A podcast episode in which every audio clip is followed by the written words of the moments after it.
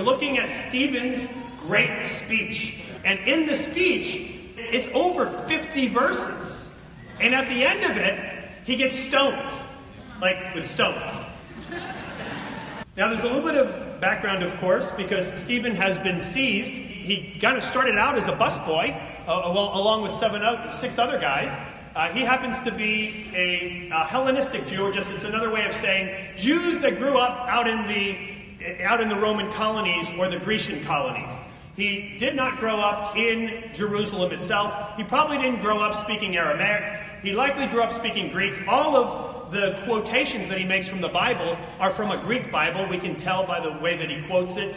So he's got a little bit of a different slant from all of the apostles that have gone before him on this same hallowed ground of the temple, bringing the word of God, only to be receiving the blowback of persecution that comes against Peter and John, all the apostles. And now, after Peter and John, the other apostles, are continue to go for it, the unlikely situation that the folks that are going to serve food to the widows, all of a sudden, they now become the frontline workers of the ministry as well. And Stephen being one of those. He was a man that was picked for the great duty of making sure that all of the Grecian widows among the Christians were receiving their food. And in the process of all of that, he was recognized for being a man full of wisdom and full of the Holy Spirit. And now, somehow, as he's like serving food and doing all of this, he also must be recognized from everybody else around him on the temple courts as doing all the stuff that priests normally do. Because in Judaism, all the stuff that he's doing serving the poor, taking care of their needs, redistributing the proceeds that are coming in for the work of God, making sure that it's equitable, making sure that there's social justice, and bringing the word of God all the while. That's what priests do. And I would imagine priests started flocking around him saying, Why are you doing like our stuff right now? And he begins to have dialogue with them. And as he does, they try to argue with him, and it's interesting that not one of them can stand up to his wisdom or his argumentation. Reminds you of your teens.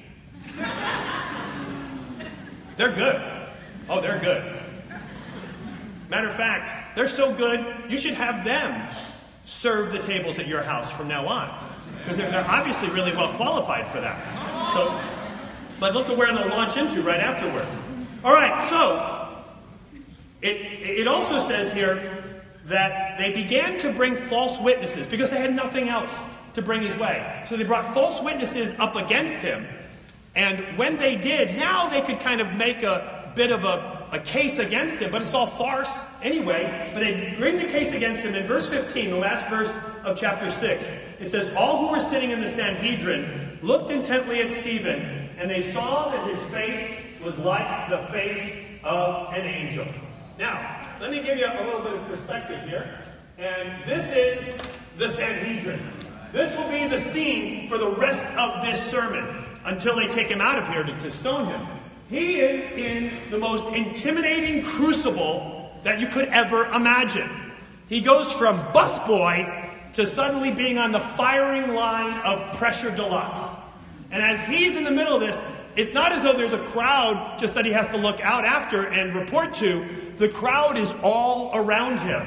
And he, being a, a Greek, but yet a Jew, grew up a Jew, ethnically Jew, his concept of his heroes growing up, the playing cards, if they had such thing as playing cards, of the leaders of the faith, he would have walked into this room and said, Those are all my heroes.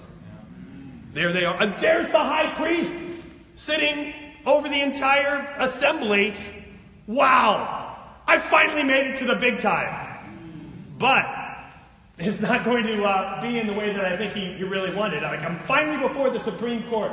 Now, you see the two guys down at the bottom at the two writing desks. They are not part of the Sanhedrin, they are the scribes.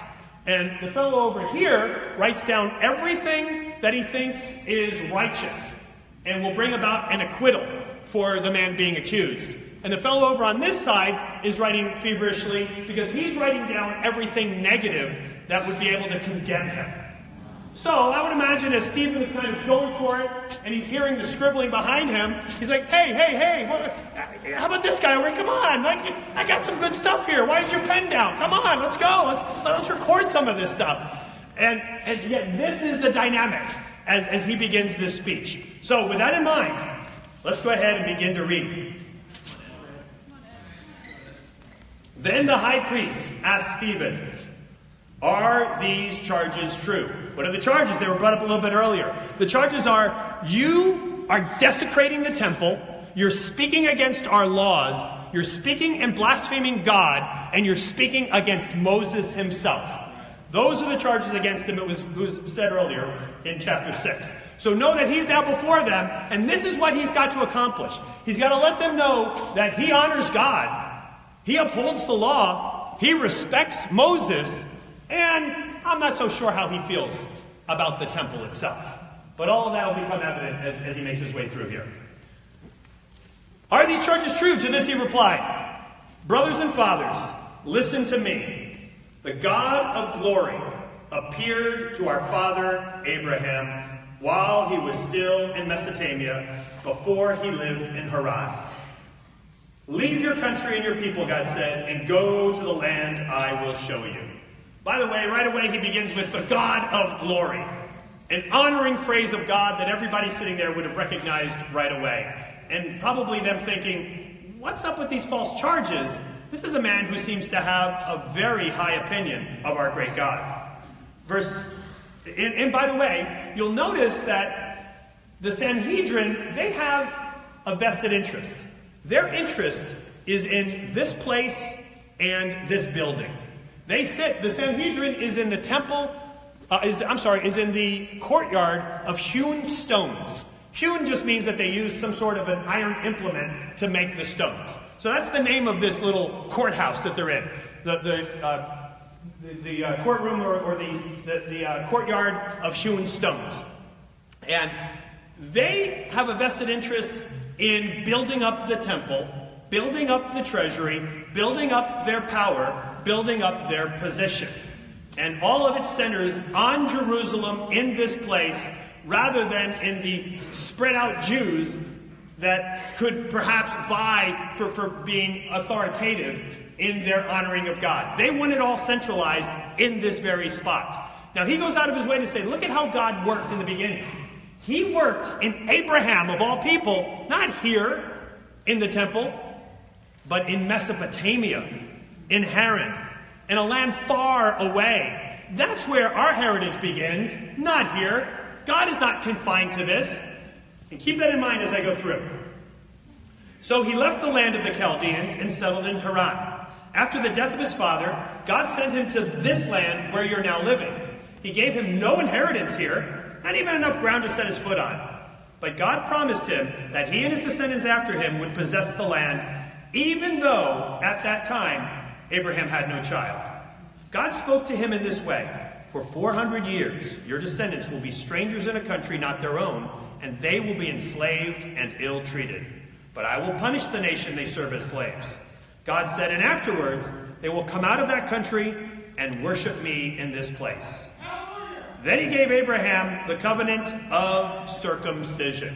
Here now he begins to show that he is a man that recognizes and honors righteousness. That Stephen upholds the law, but this law transcends simply their written code. This law of circumcision was given centuries before, or not, well, it was given about a century before the written code was even given, as it was given to Abraham.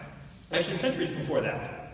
And, and the idea of circumcision for Israel, of course, was a, a physical circumcision as a sign that they are a special holy people set apart to God. But as the prophets begin to talk to Israel about coming back to God again and again, they said the thing that really matters, though, is are your hearts circumcised? Are your ears circumcised so that you can hear and obey the word of God?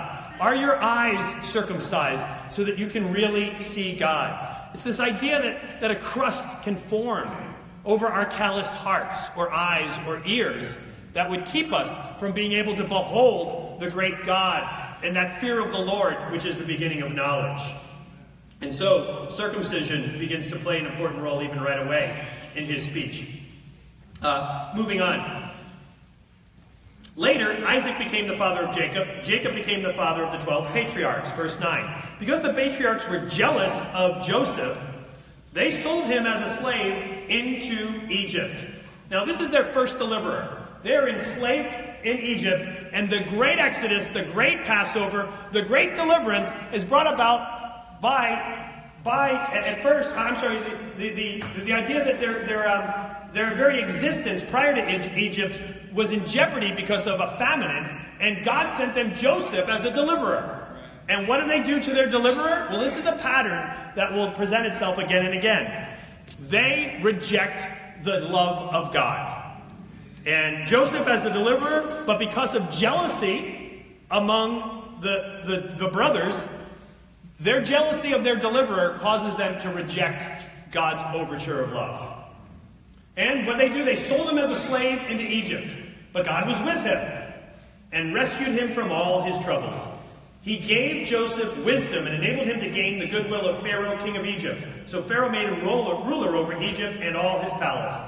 Then a famine struck all Egypt and Canaan, bringing great suffering, and our ancestors could not find food. When Jacob heard that there was grain in Egypt, he sent our forefathers on their first visit. On their second visit, Joseph told his brothers who he was, and Pharaoh learned about Joseph's family. After this, Joseph sent for his father Jacob and his whole family, 75 in all. Then Jacob went down to Egypt, where he and our ancestors died. Their bodies were brought back to Shechem, placed in the tomb that Abraham had brought from the sons of Hamor and Shechem for a certain sum of money. As the time drew near for God to fulfill his promise to Abraham, that is, that you will come out of this nation, the number of our people in Egypt had greatly increased. Then a new king, he's quoting now from Exodus, a new king to whom Joseph meant nothing came to power in Egypt. He dealt treacherously with our people, oppressed our ancestors by forcing them to throw out their newborn babies so that they would die. At that time, Moses was born, and he was no ordinary child.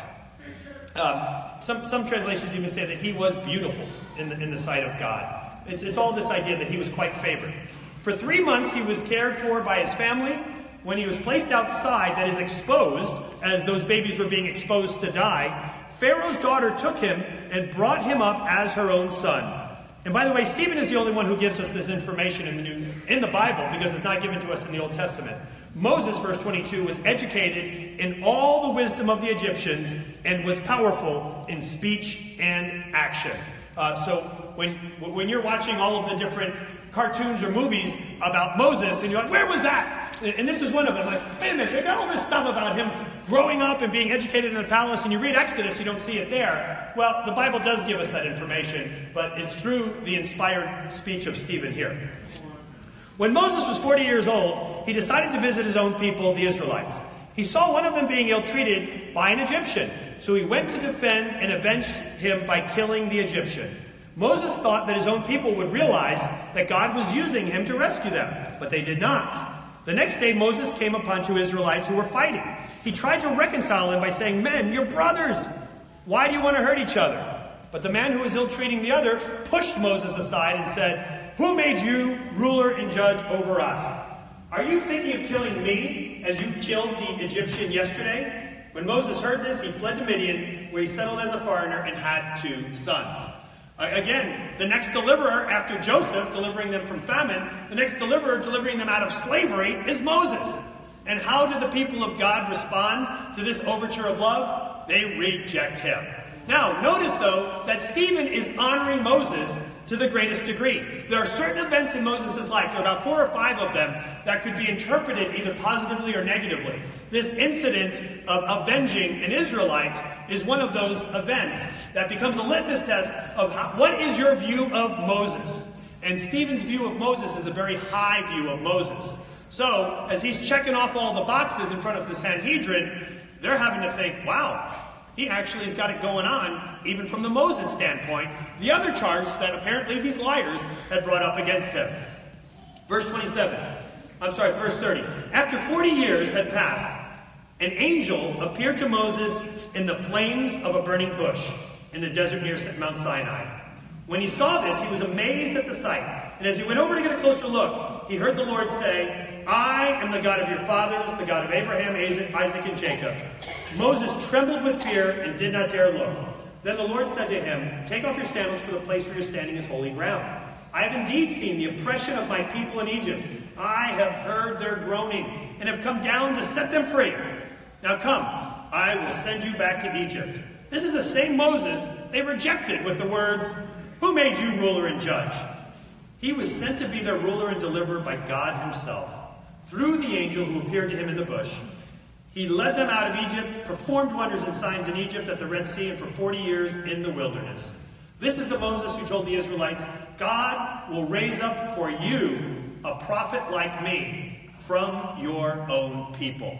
And that Deuteronomy 18:15 quotation that Stephen makes is the basis for why all of Israel, even at this very moment, throughout all the city, has been thrown into what's called messianic fever. Because this is one of the great messianic passages, one of the great promises that God will send you a deliverer, will send you the Messiah. He will be like me, but he will actually transcend me. And this promise from Deuteronomy 18:15 has animated and captivated their imaginations. Thus, throughout all of Jesus' ministry, there was always the wonder and the heightened excitement could this be the Messiah? And indeed, he was. And he's in the long line of deliverers sent by God. And what do the people of God do to the people, to the deliverers that God sends? Verse uh, 30, uh, verse 39, maybe read this. But our ancestors refused to obey him. Instead, they rejected him and in their hearts turned back to Egypt. What the heck? They told Aaron, Make us gods who will go before us. As for this fellow Moses who led us out of Egypt, ah, we don't know what's happened to him. That was the time when they made an idol in the form of a calf. They brought sacrifices to it, reveled in what their own hands had made. But God turned away from them and gave them over to the worship of the sun and the moon and the stars. And when we continually reject, even, Revel, uh, even Romans 1, verse 24, 26, 28, tell us that, yeah, you may be pretty far down the road of hard heartedness, but I can turn you over to something even more dark, even more addicting, even more despairing. And so this was the pattern with Israel as they rejected overture after overture. This agrees with what was written in the book of the prophets. And this is the, the quote now. Did you bring me sacrifices and offerings for 40 years in the wilderness, people of Israel? You have taken up the tabernacle of Molech and the star of your god Rephan, the idols you made to worship. Therefore, I will send you into exile beyond Babylon. Our fathers had the tabernacle of the covenant law with them in the wilderness. It had been made as God directed Moses, according to the pattern he had seen. What is this pattern thing that he's talking about? It's what was shown in Exodus 25. Moses was brought up to the top of the mountain, Mount Sinai, Mount Horeb. And while there, God not only showed him the law, but he showed him models of what the different implements of the worship temple and tabernacle would be. But he showed them the tabernacle, not the temple. He showed him the tabernacle, the tent that would travel with them all through the desert. And in seeing this pattern up there, Moses then was able to bring it back, and they ultimately built it as a full sized tabernacle. That must have been cool for Moses, right? To have been up there and, and actually seen this pattern that he would then take down and, and turn into the, the, uh, the center of worship as it became. But what's interesting is it's only a pattern. And even what they built, and even where they are right now, it's only a pattern. Imagine if Moses could have peered into the actual center of worship, into the real Holy of Holies, into the real throne of God, which this only approximated. It was meant to approximate that. It was meant to approximate God's presence in some very minuscule way, but that's all that it was. However, the Most High does not live. Uh, I'm sorry, in the pattern he had seen. After receiving the tabernacle, our ancestors, I'm in verse 45, our ancestors under Joshua brought it with them when they took the land from the nations God drove out before them. It remained in the land until David, who enjoyed God's favor and asked that he might provide a dwelling place for the God of Jacob. But it was Solomon who built a house for him, that being the first temple.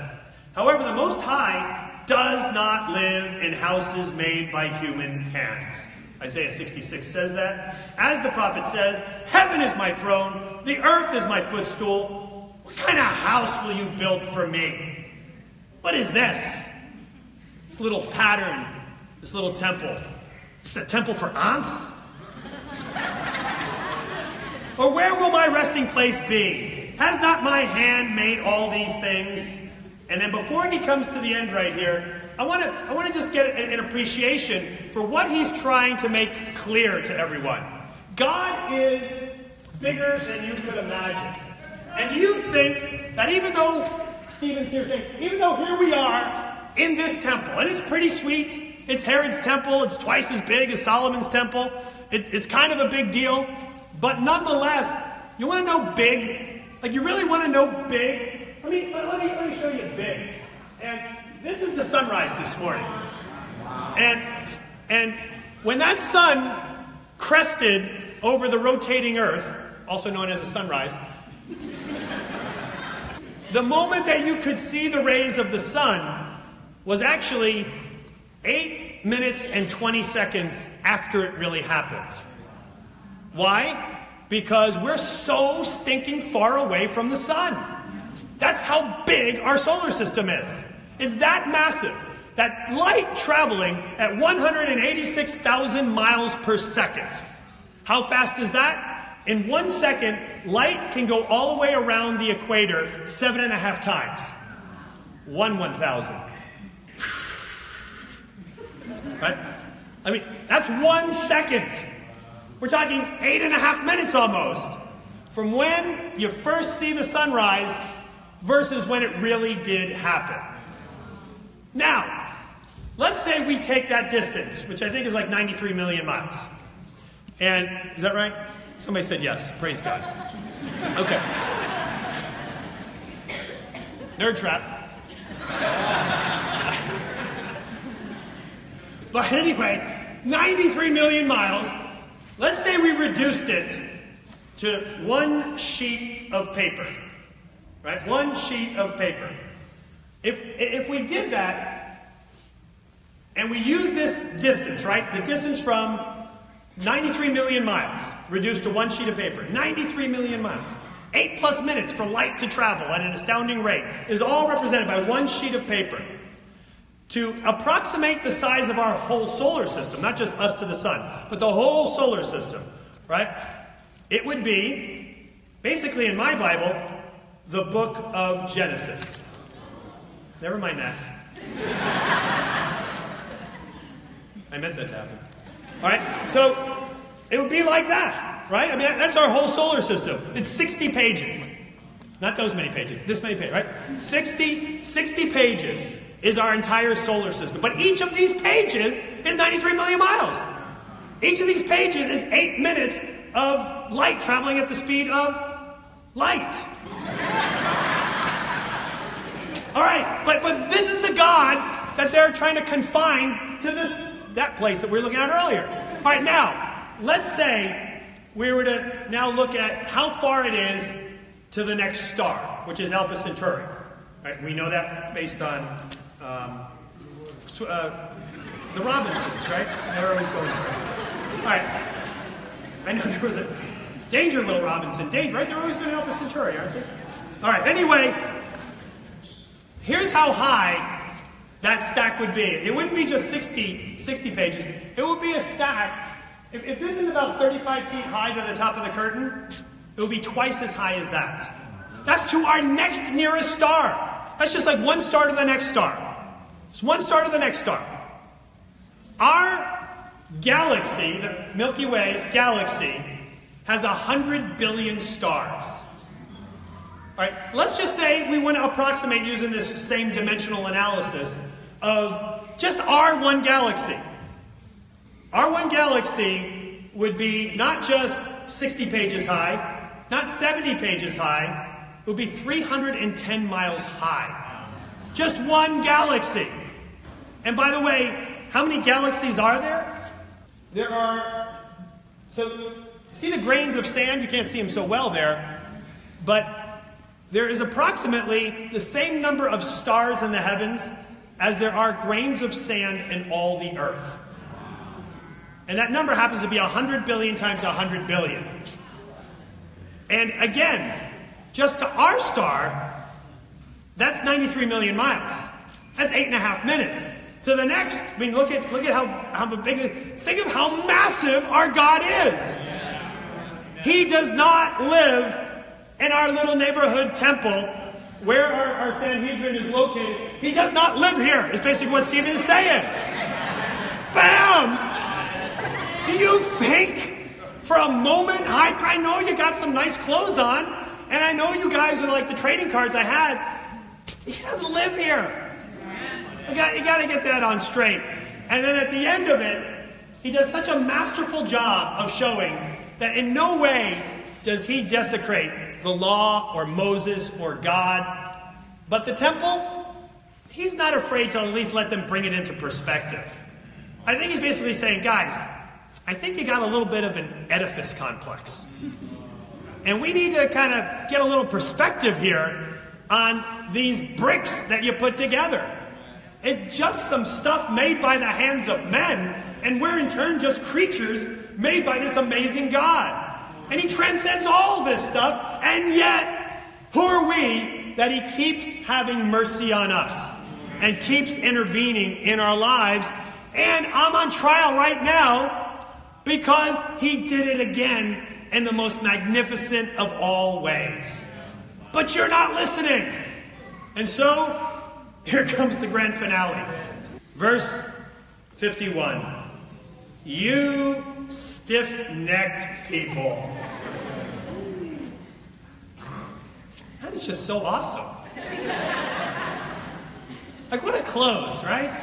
Like, maybe it wasn't the close. Man, you know, he gets killed in the middle. Maybe, you know, he might have gone on longer if he didn't lead with that.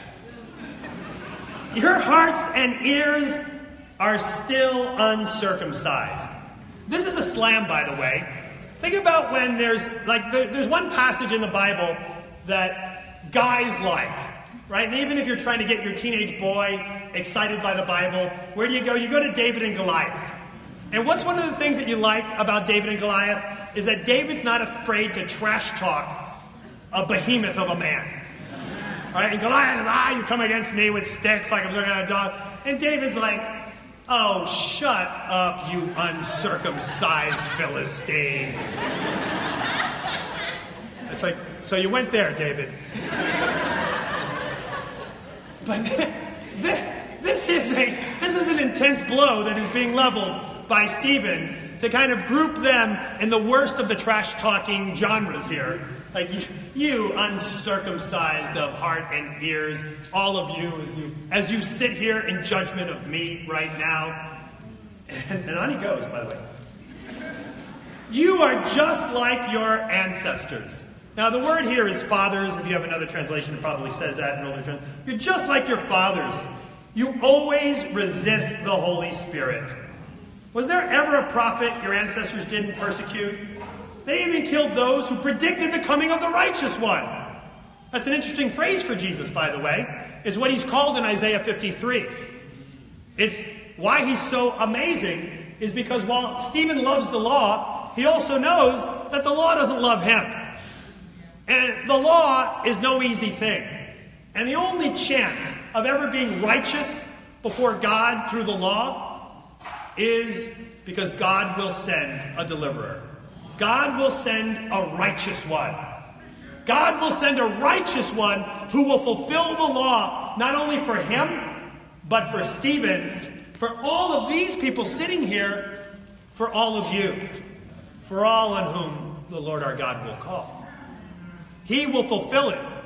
It's as though, all right, so last week, I, uh, uh, I, I spent eight hours doing something called a driver improvement course.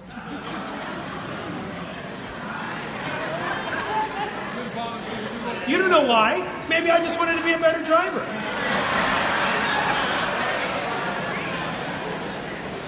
You stiff necked people, you always rush to judgment.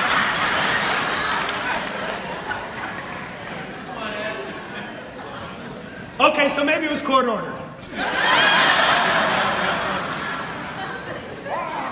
And and uh, anyway, I, I, I was I was driving through a small town in Virginia. And, and uh, speed limit went from 55 to 40. It sounds like I'm making excuses right now. Let's just say I got caught speeding. And there's all kinds of really good excuses for it that you probably don't want to hear. And it really will only make you disdain me right before you right now. So let me just say, I was speeding with gusto. It was all on me. I knew what I was doing. I imagine that once all of these Hardee's and, and uh, Royal Farms started showing up, that the speed limit went from 55 to 45. Anybody would have concluded that. Even though, yes, anyway, so. And I go to the 45 mile an hour speed limit, not adjusting my speed. Zoop, boom. Anyway, now I, I have a choice. I, I can either pay the fine, pay the penalty, or go through this eight hour driver improvement course. So that I now know stuff that I really wish I never knew. that if you're coming at me and I have my high beams on, I need to lower them when you reach within 500 feet of me. However, if you're in front of me, I have up until 200 feet behind you before I have to lower my high beams. You know what? There's a lot of this stuff, but I can talk to you afterwards, and I think it'll be enthralling. I'll save it for another time. But anyway, I, had, I could have done two different things to fulfill the law there in Exmore or Cape Charles, Virginia. I could have either one, driven 45 miles an hour, the posted speed, or I could have taken eight hours of driver improvement and $70 in fines. Right? It, it, I could have done one of those two things. Now, here's the amazing thing in Jesus, if we're using that same analogy. Jesus drives 45 miles an hour through Exmore, Virginia, and Jesus takes the eight hour driver improvement course and pays the $70 penalty and does all of that. He does all of that and then some for everything, for any offense that any of us could have ever incurred. He does all of that, and through all of that is the righteous one. And by him and by his double obedience plus paying the penalty, we all have hope. We all have hope if we accept the deliverer that God has provided. Now, as, as we come back to this passage, the the group here that he's speaking to does not listen to him. And in a sense, he didn't make it easy for them, right? He begins with, You're stiff necked, you're uncircumcised, and you know what? You're just like your father. I don't know which of those makes it harder. I had another slide, but I, but I got rid of it. It, it. it, said, You're just like your mother. Maybe, maybe that would have been harder for you. But but this is what, what he brings their way. And but it is nonetheless the wake-up call that is required if they're going to recognize the magnificence of the deliverance that God is bringing their way. God is in the business of disrupting their lives to open their eyes, to circumcise their hearts and ears. God is in the business of disrupting so that they can see this overture of love and be able to receive it and know the deliverance, the peace, the atonement, the community, the alignment with the creator of all the universe, to be right with him. My goodness, what wonder, what glory. And yet, instead, they want to be just like their fathers. Their fathers were stiff necked, their fathers resisted the Holy Spirit. And, you know, it's, it's hard to recognize that you're stiff necked. It might be helpful, like if in the middle of, of our conversation, and, and you needed to bring it to me, right? And to be able to say, Ed, you know what? Like the, the, the arrogance that, that, that I saw in the interaction that you had during that staff meeting, I mean, it, it, really was quite disturbing. And, and again, I, I, may not, I may not be able to hear that, right? Because I'm really good at justifying myself. Maybe most of us are. And, and I'm doing a whole lot of calculations in my head. And, and I think it would be great if we had like a little prop that we could kind of hand to somebody as we're trying to help them out. And, and say, you know, I don't, I don't think you're getting this, Ed. Here, let's see how this does. Put this on. This is just to remind you that I'm talking to you about being stiff necked. Because I think nobody thinks they're stiff necked. Nobody thinks they're proud. Nobody does. As a matter of fact, Psalm 36 says that we flatter ourselves too much to hate or detect our own sin. So I think, like, if, if you need to have this talk with me, bring this along. And I'll sit here with this on and be like, uh huh, uh huh, okay, I, I, got, I got what's going on here. But here, here I think are the ways that we resist the Holy Spirit with a stubborn, proud, stiff neck. I think when, when somebody needs to be able to disrupt us, to disrupt us, to be able to actually intervene in our life and be able to point out in some way or another the way that we've st- sinned or have been disregarding or thoughtless, whatever it is that, that somebody needs to do, you know they don't like doing it. There, there are very, very few people that actually revel in conflict. I, I know Bill McDowell's from New Jersey, and you know, I mean, so listen, besides Bill McDowell, right? Uh, but Tana's from New Jersey, and she doesn't like conflict, so it's, it's not like a, a, a universal rule that, that goes on there. But, but for the most of us, we, we don't like conflict. So if somebody has to come to you and, and be able to plead with you, you know what, I'm, I'm seeing this. Oh my goodness. That's the time for us to, to think, whoa, time to listen up. I just might have a stiff neck. But the Holy Spirit prompts us in other ways too. I, I loved what the Mardinis were just saying. Sometimes the Holy Spirit prompts us to actually live out the Lordship of Jesus. To actually give up anything, give over everything, to go and do the Lord's will. In so many different ways. You know, Stephen didn't give up his busboy job as he actually engaged in all these things that he did. He was still serving tables when all of this went down, but he recognized that I can still do this and still be a force for the gospel of Jesus Christ. How about you? Have you had the Holy Spirit prompting? Maybe there's a bit more that I was meant to do with my life. Maybe I wasn't meant to live this life of quiet desperation. Maybe I wasn't meant to be the most expert in defining boundaries and, and, and healthy distancing from living out radical Jesus walks in, in, my days. Maybe there is something more. If that's the case, check your neck. Yeah. You might benefit from this. And you realize, whoa, oh, oh, hey, oh, look what I got on. Maybe I need to be realizing that I have been resisting the Holy Spirit. I've always been meant to do more.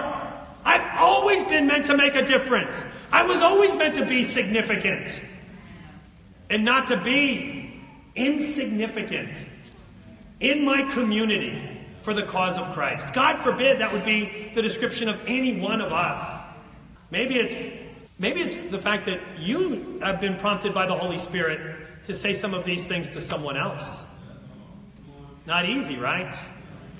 That it's, it's time for you to give a spur or an encouragement Time for you to interrupt with a reproof. It's time for you to give a life giving re- rebuke that would really just take someone from the brink. Has there been an occasion where God has made it known to you? Even, even if you didn't see it with your own eyes, but somehow He felt that you're a faithful witness, that He made it known to you a situation that you need to intercede. Don't don't require the, the neck brace. Run after it. Know the joy that, that comes from being able to run after it the way that God has always meant you to live. We're, we're, we're not meant to be people that have these amazing interventions of the Holy Spirit in our lives. But there's a big one. Maybe some of you are studying the Bible right now, trying to figure out whether you're ready to surrender your whole life over to Jesus or not. Are you dragging your feet are you dabbling? Are you trifling with God?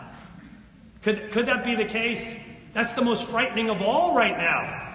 But, but to recognize what is it that the Holy Spirit is really pleading for your surrender to know the beautiful, reckless abandon of living for nothing but something greater, living for something that cannot be shaken.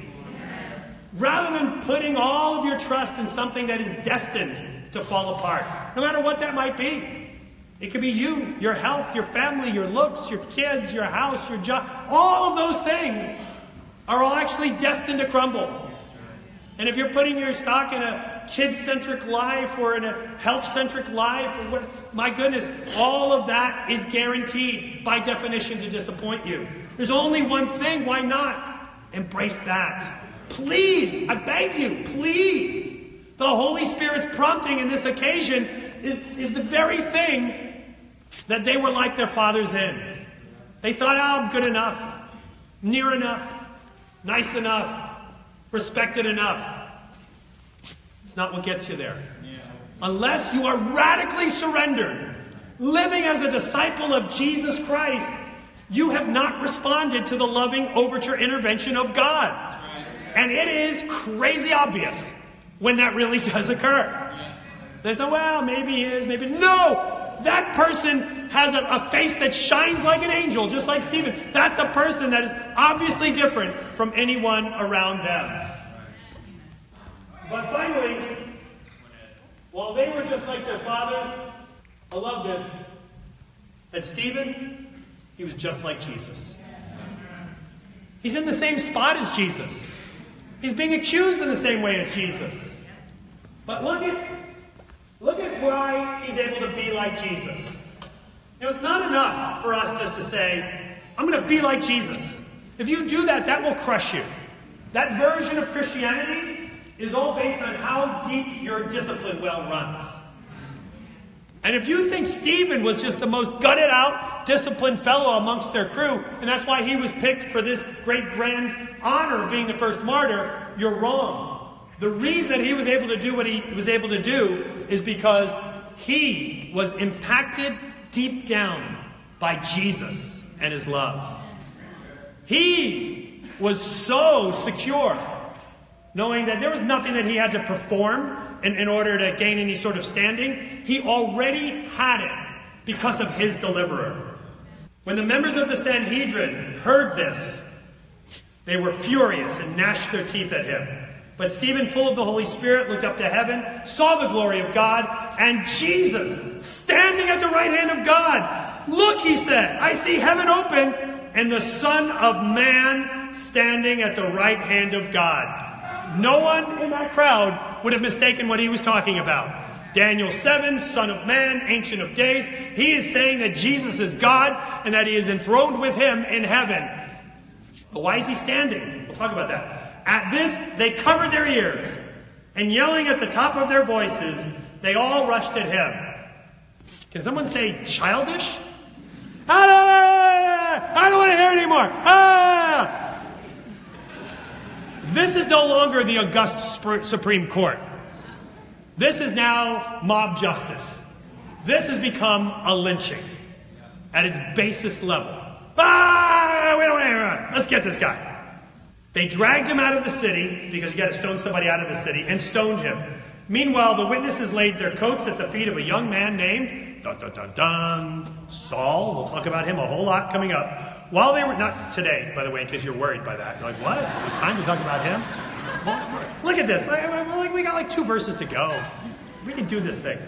While they were stoning him, Stephen prayed, Lord Jesus, receive my spirit. He's just like Jesus. Then he fell on his knees and he cried out, Lord, do not hold this sin against them. When he said this, he fell asleep. You know what was the secret of Stephen's strength? Jesus knew who his deliverer was.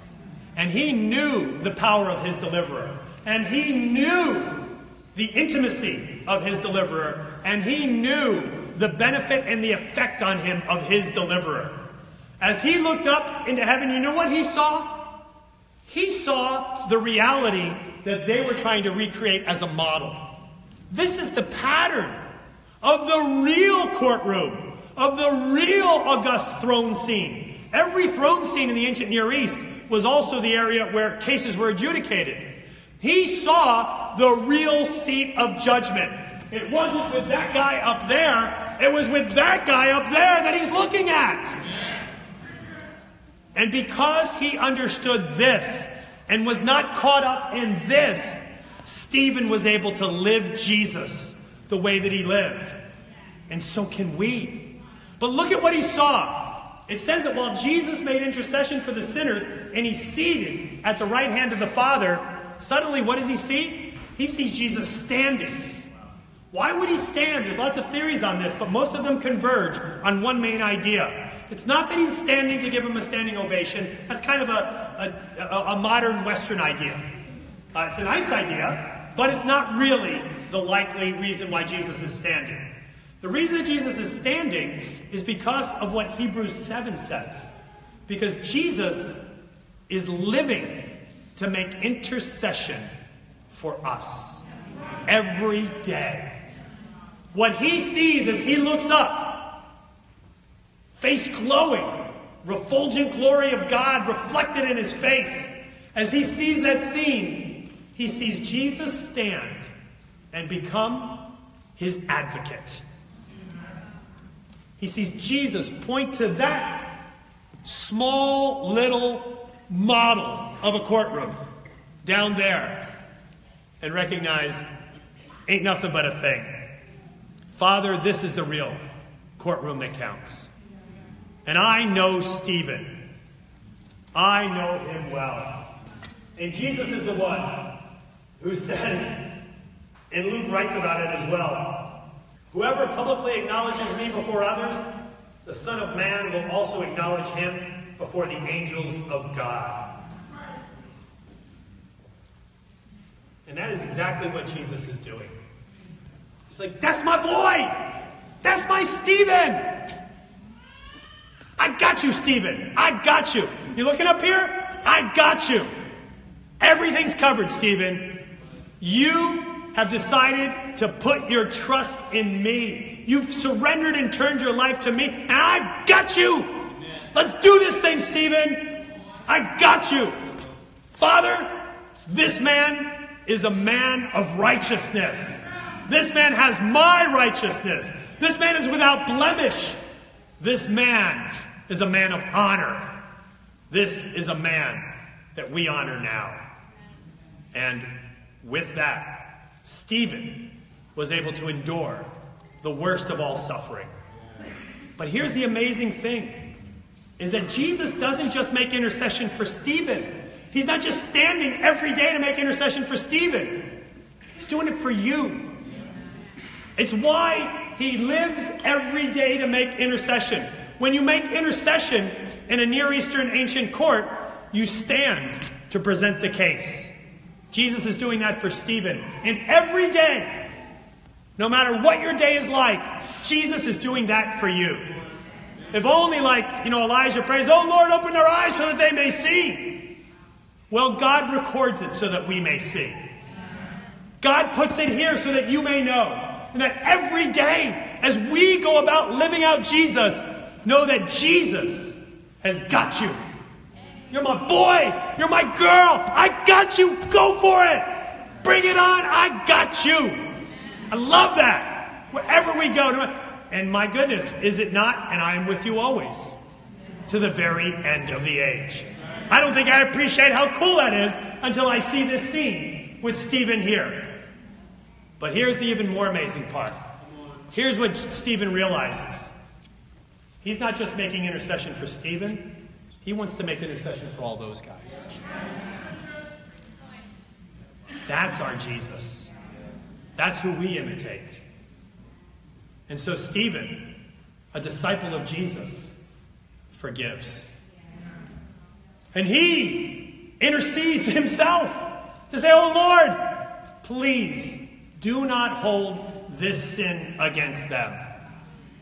Do not turn them over. Give them another chance. The minute that Stephen allows the full grace of God to wash through him, to marinate in through him, when he just exudes the love of Christ and the purpose of Christ, the very thing that he wants is to even save his persecutors. It's no wonder that his zeal took him from busboy to preacher all day long. And so, if we're going to walk in the way of Christ, if we're going to be affected by the love of Christ, if we're going to be able to know this advocacy that is yours right now, you got air cover that you can't even begin to imagine. That is yours right now. Grace upon grace already given, as we just heard in the communion. That if that's going to be the case, then my goodness, it ought to be the case then for us that prompted by the Holy Spirit, we let everybody know about this. Just as Stephen did. We desire to bring reconciliation, atonement to all people, no matter what it takes, no matter what needs to be said, no matter what lengths it is that we need to go to. Stephen went from busboy to glory. What are we going to go to by allowing the Holy Spirit to reach us through this story today? If nothing happens, then we go from disciple to Pharisee. Because that's how you make a Pharisee. You gain insight, you learn the scripture better, you know its nuances, but you do not put it into practice in life. God forbid for any one of us.